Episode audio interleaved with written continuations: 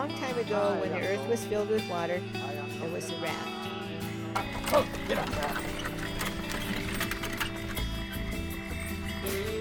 The waxwings are going off. Look at the fly catching. We got to check this out.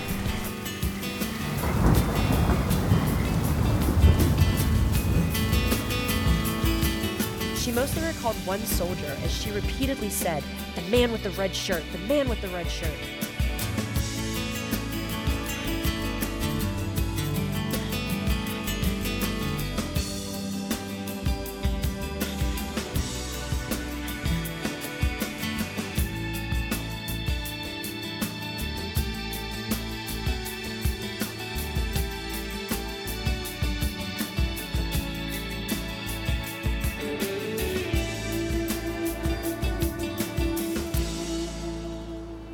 Here we are with our second podcast here at Tuolumne Meadows. Tuolumne is at about 8,600 feet elevation in the High Sierra in Yosemite National Park. It's a very large subalpine meadow. Well, as I face west, I'm watching the sun slowly set. The shadows around me are getting longer and longer. Looking to the east, I can see the red mountains of Mount Dana Mount Gibbs, along the crest of the Sierra Nevada. Just this side of it, we see the hulk of Lembert Dome rising out of the trees that line the meadow. Most of the forests that surround Tuolumne Meadows are lodgepole pine. Oh, I see a coyote running across the meadow right now. Ears perked up, it stopped. Its ears are pointing forward. It's looking at something. It's looking very carefully. It is staring staring. Hup! There it goes! It jumped down. It and it caught a little mouse or something. I can't see from here. These meadows do have meadow mice or voles, but they also have a lot of young belding ground squirrels that uh, stand near their homes upright some people may think of them as diminutive prairie dogs as they stand there. But this coyote got either a ground squirrel or maybe a meadow mouse or vole or something like that, and it chomped it down right before my eyes, and away it went down the throat. And off the coyote goes running again. Now, these are the kinds of wonderful things that people can experience in places like Tuolumne Meadows.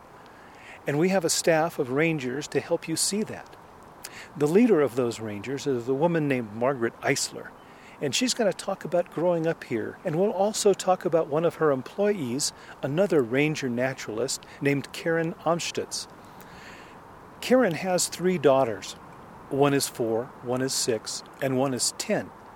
And for the last three years, they have been growing up here in Tuolumne Meadows.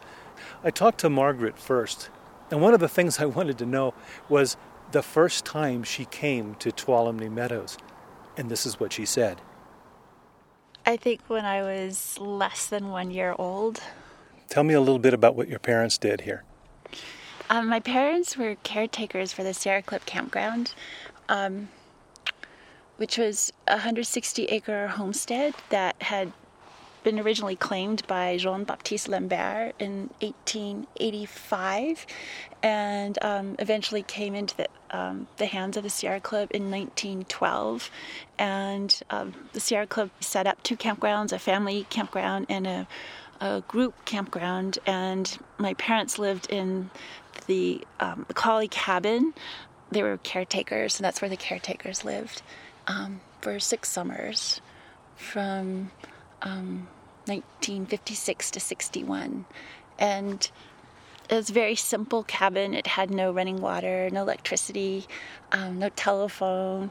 Um, my parents walked up and down the hill to the river with buckets to carry, get water to wash clothes and dishes, and and we'd get fill up our glass jugs with water at the ranger station to drink, and so it was it was just very simple, but it was great. I grew up in Los Angeles and I didn't get much wilderness. In fact, wilderness was vacant lots really for me. That's pretty much all I got. And and a, a big part of your childhood was living in a place with a wood stove and I mean, everything was really primitive and pioneer like. What did you find? I mean, you know, as a kid, we, we watched TV, we rode our bicycles, we went to the movies in the summertime. What, I mean, what, what did you find yourself doing here? Um, there was no end of, of playful things to do. We I was, of course, I was very young, and so my sister and I and our friends, other campers who would come every summer, um, we hopped from rock to rock. I had my favorite rock horses. We'd ride and rock horses. Yes, just uh, horse rocks that you could sit on and pretend you were riding. um, we hiked. We from the time we could walk, we were walking up Lembert Dome and going to Dog Lake and wading and swimming in the river. And we had our favorite mud hole down by the river. We'd squish our toes through, and we collected ladybugs in the sagebrush, which were on the right near the cabin, and um, played store with our parents' um, supply of canned goods. Um, I don't know.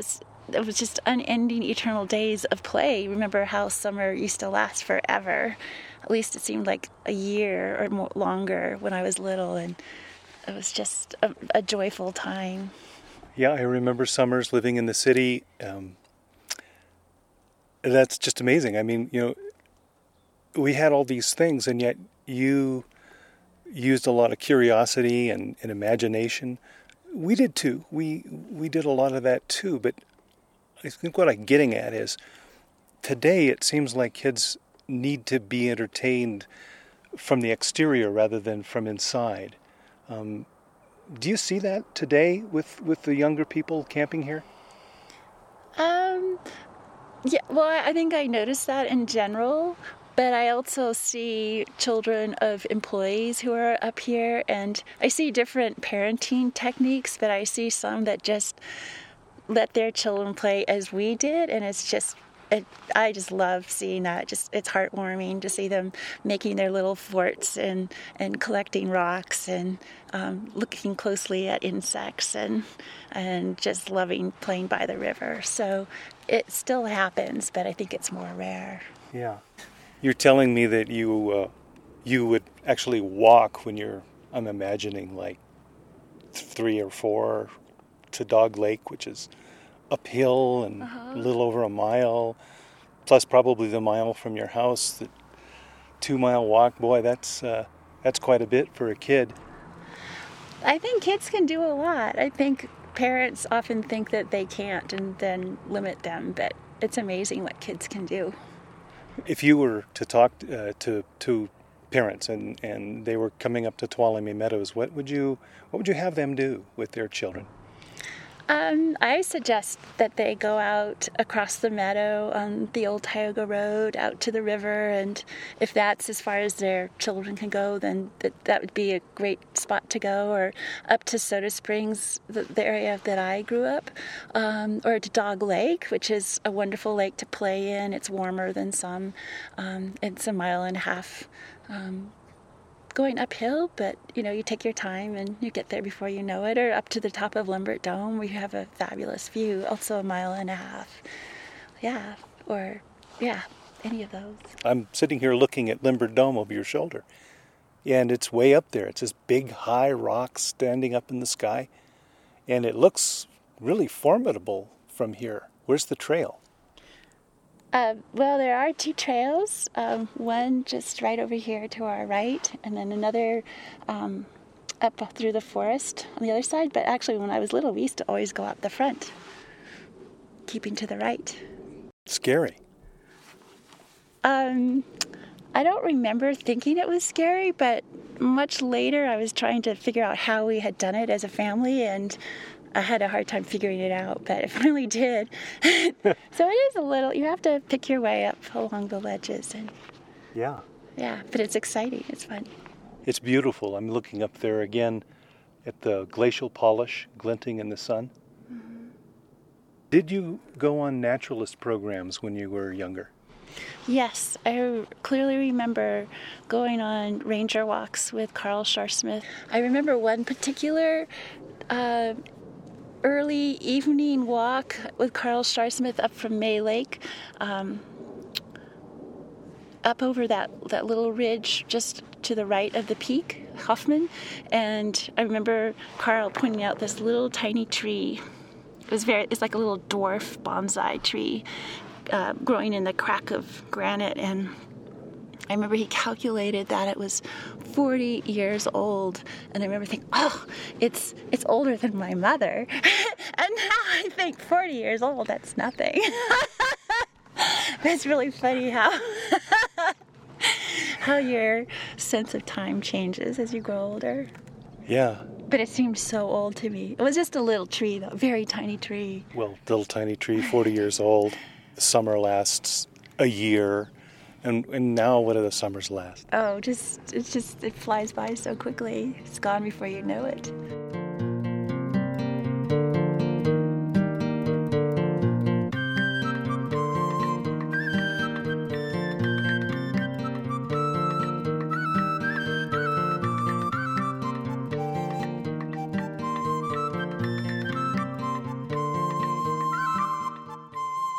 What kind of a nest is this? Junco nest, and I see the cracked eggs in there. They're cracked eggs. What happened? There was a big rainstorm, and um, they cracked from that. And now the now the um the eggs aren't gonna hatch. They're not. Wanna see them? Yeah. Are they under that? Oh, yeah, I see. What do you think the parent birds did?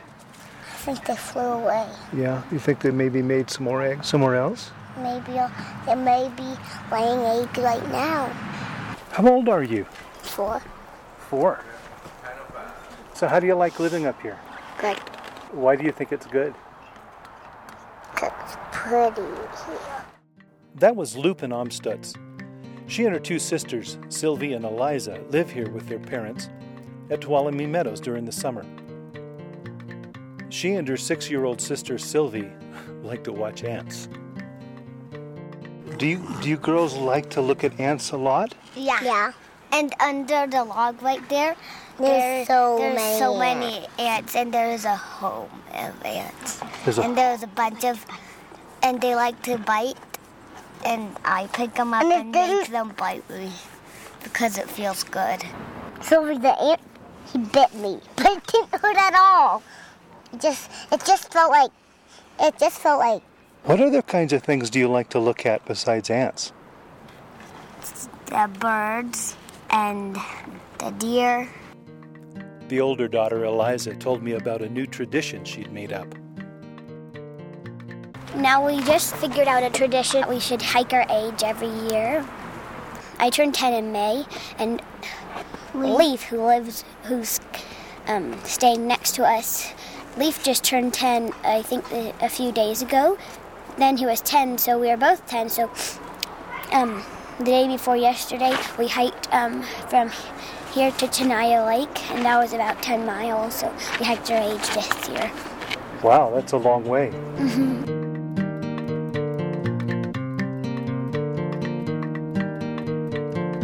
I love living here. and I love that my kids get a chance to be here and experience a simpler life and uh, and notice the little things in the mountains. Their house is a two room tent with wood floors situated in a place called Ranger Camp. When I first began working here in Yosemite in 1968, many of the seasonal rangers throughout the park lived in these tent cabins.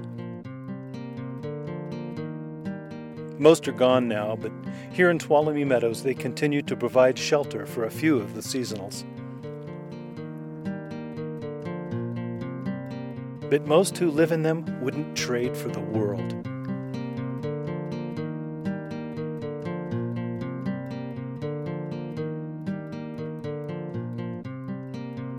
Eliza gave me a tour of her tent cabin.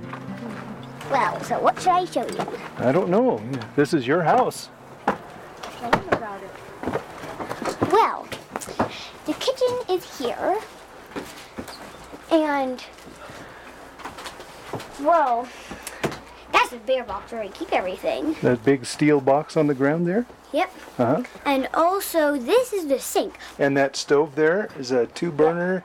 Yeah. Looks like a hot plate. plugged into an electrical socket. Mhm. Because it's sort of frustrating to always cook things on the fire. Oh, really? The fire? Where's that? It's over here. And sometimes we can put pellets in here. Show me how that works. Wood pellets, and you lift this. There's a little door, and see, there's pellets in there. And you Uh-huh. put them in, and the and you can start the fire with them, and the fire sticks, and so then you can have a fire. But there's also a little oven that we sometimes bake things in, but because you have to get it really hot. What about those pellets, Liza? What are those pellets made out of? They're made out of little pieces of wood. And this is our little um, stereo thing, but it doesn't work very much. So we usually use the computer to play music. This is really interesting to see a house with an old wood stove and a wood floor and canvas top and a picnic table here in the kitchen and big steel boxes to keep your food in so the bears don't get it. And then you have a computer. Yeah, Seems a little odd, doesn't it? yeah. I don't like having a computer very much. Why not? You don't? Because it seems too modern. I wish it was still like the olden days. You like the olden days? Yeah, because everybody had horses. So, And because, that gets us back to your liking horses a lot. Yeah. Well, um, well, we have refrigerator locks, I think, because they're, then bears might get in. So, Bears get in your refrigerator, so you have to lock it. That's Some- pretty amazing. Are you worried about bears? no, Why not? because they're cute. Because bears are cute. Yes. Have they ever come in the cabin? Well, they came in our house in El Portal once. Really? Yeah, Can you tell me about that? Sure. Well, it was eating cat food, and my mom was just sitting there, and it came in, and me and Sylvie and Lupin were asleep. We were asleep, so my mom felt really protective of us, and it was so funny that she just opened the door and kicked the bear out. And she, my dad said she made a sound that didn't sound like a human. Have you ever heard your mother make that sound any other time? No, Wow, that's pretty amazing. A lock on the refrigerator to keep the bears out. Oh, and I see climbing ropes up there on the shelf. we like to go climbing a lot. You, what do you do? Well, yesterday we just went bouldering, but we did some pretty hard bouldering, and I still am sort of sore from that. But so uh, usually we go to like Puppy Dome, and we um, do chalk ropes and climb up How high is Puppy Dome? probably like 200 feet. Well, show me the rest of the cabin.